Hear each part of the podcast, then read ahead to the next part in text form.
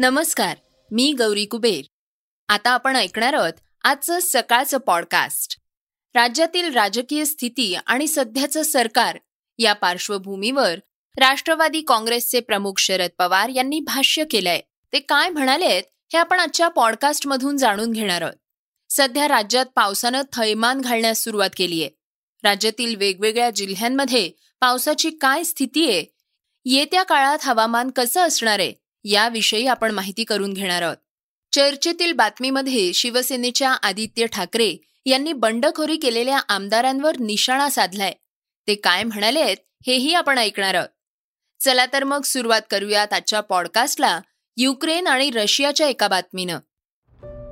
Ukraine आणि रशियाच्या युद्धादरम्यान युक्रेनचे राष्ट्रपती वोलोदोमीर झेलेन्स्की यांनी एक मोठं पाऊल उचललंय. त्यांनी भारतासह पाच देशांमध्ये नियुक्त केलेल्या आपल्या राजदूतांना काढून टाकलंय.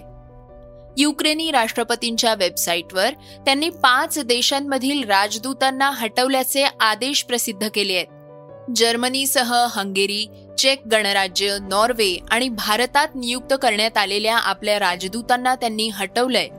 या आदेशात या कारवाई मागील कारण मात्र स्पष्ट करण्यात आलेलं नाही. आदेशात हे देखील सांगितलं नाही की या राजदूतांना दुसऱ्या कुठल्या जागी नियुक्ती मिळणार आहे. युक्रेन रशियामध्ये फेब्रुवारीपासून अद्याप युद्धस्थिती कायम आहे. अद्याप या युद्धावर तोडगा निघू शकलेला नाही. नाटो देशांमध्ये युक्रेनही सामील होणार असल्याच्या कारणानं शेजारील राष्ट्र रशियानं युक्रेनला इशारा देत थेट युद्ध छेडलं. पण युक्रेन आणि रशिया अद्यापही आपापल्या भूमिकांवर ठाम आहेत.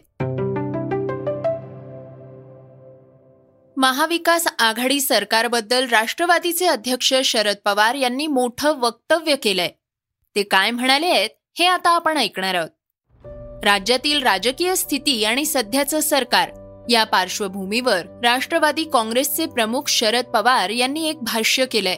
आपण मध्यावधी निवडणुका होतील असं म्हणालोच नव्हतो असं स्पष्टीकरणही शरद पवार यांनी दिलंय.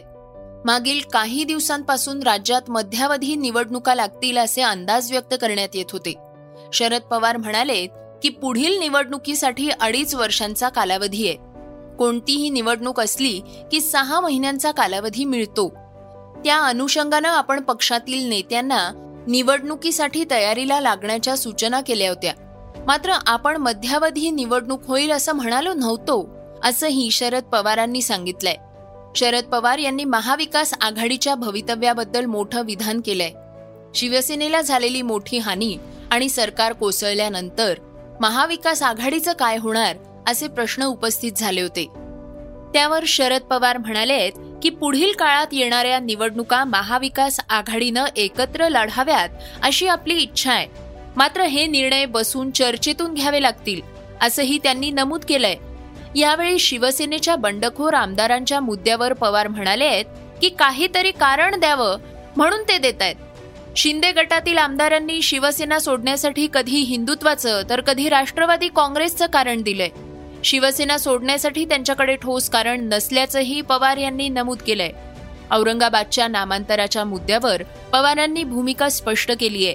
महाविकास आघाडीच्या किमान समान कार्यक्रमात औरंगाबादच्या नामांतराचा मुद्दा नव्हता असं पवार यांनी यावेळी स्पष्ट केलंय. श्रोत्यांनो पावसाबद्दलची एक महत्वाची बातमी आता आपण जाणून घेणार आहोत. देशाच्या अनेक भागात मुसळधार पाऊस सुरू आहे. भारतीय हवामान खात्यानं पुढील चार दिवस दिल्ली पंजाब हरियाणा महाराष्ट्र तसंच छत्तीसगड राजस्थानमध्ये हलका ते मुसळधार पावसाचा अंदाज वर्तवलाय. सध्या दक्षिण भारतातील अनेक भागात मुसळधार पाऊस पडतोय. तेलंगणामध्ये रेड अलर्ट कायम आहे. तर कर्नाटक आणि केरळमध्येही मुसळधार पावसाची शक्यता आहे. तेलंगणातील पावसाबाबत रेड अलर्ट पाहता मुख्यमंत्री के. शेखर राव यांनी मुख्य सचिव सोमेश कुमार यांना महत्त्वपूर्ण सूचना दिल्या आहेत. राज्यातील सर्व संबंधित विभागांनी सतर्क राहून सुरक्षेच्या उपाययोजना तातडीनं कराव्यात असं ते म्हणाले आहेत. मुख्यमंत्री वेळोवेळी परिस्थितीचा आढावा घेणार आहेत. महाराष्ट्रातील मराठवाडा आणि विदर्भात मुसळधार पावसानं किमान एकशे तीस गावं बाधित झाली आहेत दोनशे लोकांना सुरक्षित स्थळी हलवण्यात आलंय. मात्र आतापर्यंत कुठूनही जीवितहानी झाल्याचं वृत्त नाहीये. ही दिलासादायक बाब आहे.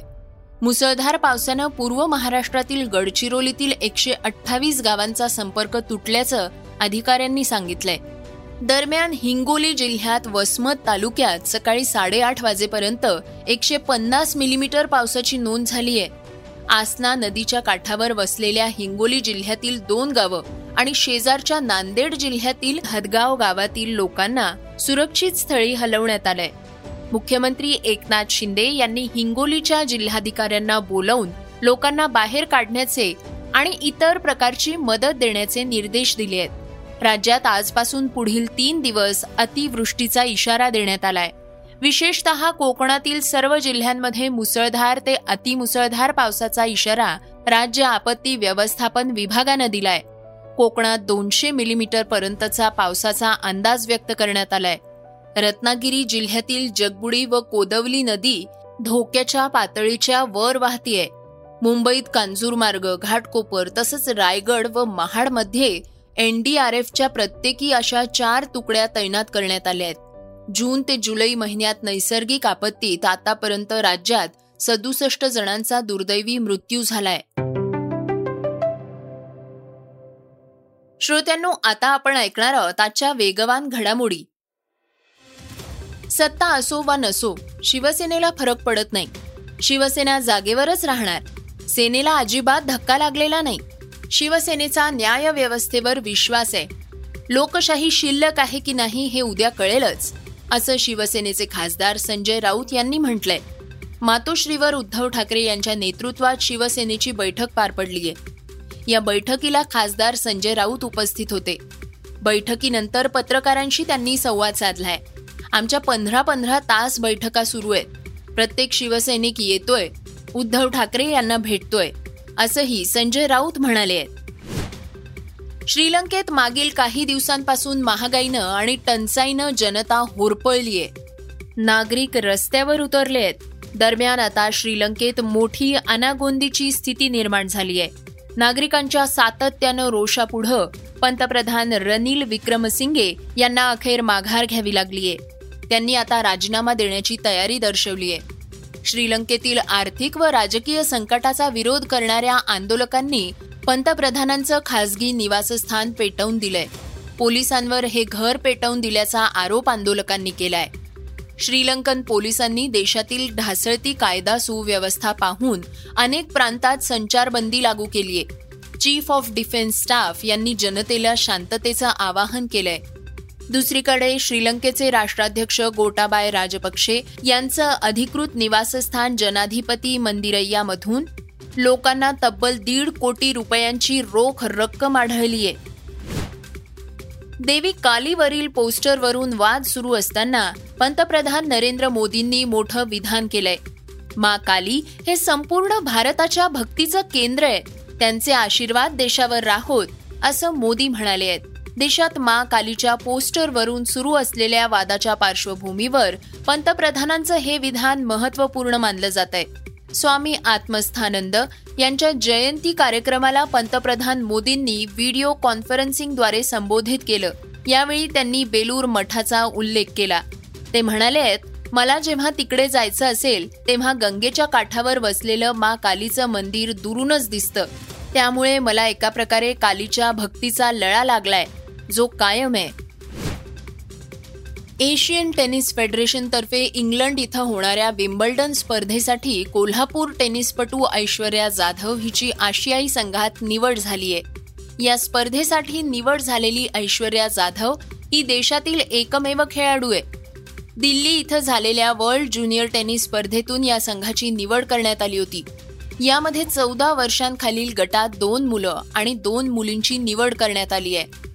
आपल्या या निवडीबद्दल ऐश्वर्या म्हणते it was a good game but unfortunately I lost and but still it was a very nice experience for me playing at Wimbledon on playing on grass courts I played on my first time I played on grass courts and I take a very nice good points from here also negative also positive Aishwarya ही कोल्हापूर जिल्हा lawn tennis असोसिएशनची खेळाडू आहे. आणि छत्रपती शाहू विद्यालयाची ती विद्यार्थिनी आहे. तिला प्रशिक्षक अर्षद देसाई मनाल देसाई आदींचं मार्गदर्शन लाभलंय. श्रोत्यांनो आता आपण ऐकणार आहोत आजची चर्चेतली बातमी. मुंबईतल्या आरे जंगलात होणाऱ्या मेट्रो कारशेडच्या विरोधात सध्या आंदोलन सुरू आहे. राज्याचे माजी पर्यावरण मंत्री आणि शिवसेना नेते आदित्य ठाकरे हेही आंदोलनात सहभागी झाले होते. यावेळी त्यांनी शिंदे फडणवीस सरकारच्या आरे मेट्रो कार शेड संदर्भातल्या निर्णयावर जोरदार टीका केली आहे आदित्य ठाकरेंनी ठाकरे सरकारच्या काळात झालेल्या कामांबद्दलही सांगितलंय आम्ही केलेली कामं ही मुंबईच्या हिताची होती. महाविकास आघाडी सरकार हे मुंबईची काळजी घेणारं होतं असंही आदित्य ठाकरेंनी म्हटलंय. ते म्हणाले आहेत माझं एकच म्हणणं राहील आणि त्या दिवशी उद्धव साहेबांनी पण हीच विनंती केली. की ठीक आहे आमच्यावर जो काही राजकीय तुमचा राग असेल वैयक्तिक राग असेल काही मनात भावना असतील ते असतील. पण तो सगळा राग मुंबईकरांवर आणि मुंबईवर व्यक्त करू नका मुंबई विरोधी सरकार बनू नका. डिसॅलिनेशनचं असेल कोस्टल रोडचं असेल आमचं Nariman Point Cuff Parade connector असेल दहिसर ते मीरा भाईंदरचं नवीन लिंक रोड असेल टोल नाका हलवणं असेल ह्या सगळ्या गोष्टी आम्ही मुंबईसाठी करत होतो कारण मुंबईला एवढे वर्ष कधीच मुंबईवर लक्ष दिलं गेलं नव्हतं. पहिल्यांदा मुंबईतलं मुख्यमंत्री झाल्यानंतर हे जरा फ्लॅश द बंद करणं मुंबईतला मुख्यमंत्री झाल्यानंतर मुंबईवर जास्ती लक्ष देण्यात आलं. कदाचित तोच प्रयत्न मोडून काढण्यासाठी असे काही निर्णय स्थगितीचे होत असतील अजून तरी माझ्यासमोर आले नाही आहेत पण माझी हीच विनंती राहील की मुंबईवर राग व्यक्त करू नका. आरेत आम्ही आठशे आठ एकर जंगल म्हणून घोषित केलंय. आम्ही आदिवासींचे हक्क अबाधित ठेवले आहेत अंतर्गत रस्ते आम्ही पाठपुरावा करून जंगलात घेतले नाहीत. आणि रस्त्यांचं काम हाती घेतलं. आरेतून मेट्रो कारशेड हलवून ते कांजूर मार्गला नेण्याचेही प्रयत्न केले आहेत. मविया सरकार मुंबईची काळजी घेणारं होतं असंही आदित्य ठाकरे यावेळी म्हणाले आहेत. श्रोत्यांनो हे होतं सकाळचं पॉडकास्ट उद्या पुन्हा भेटूयात. धन्यवाद. Research and script Yugandhar Tajane. वाचा बघा आणि आता ऐका आणखी बातम्या. ई सकाळ डॉट कॉम वर. तुम्ही हा पॉडकास्ट ई सकाळच्या वेबसाईट आणि ऍप वर सुद्धा ऐकू शकता. विसरू नका या पॉडकास्टला आपल्या आवडीच्या पॉडकास्ट ऍप वर सबस्क्राईब किंवा फॉलो करायला.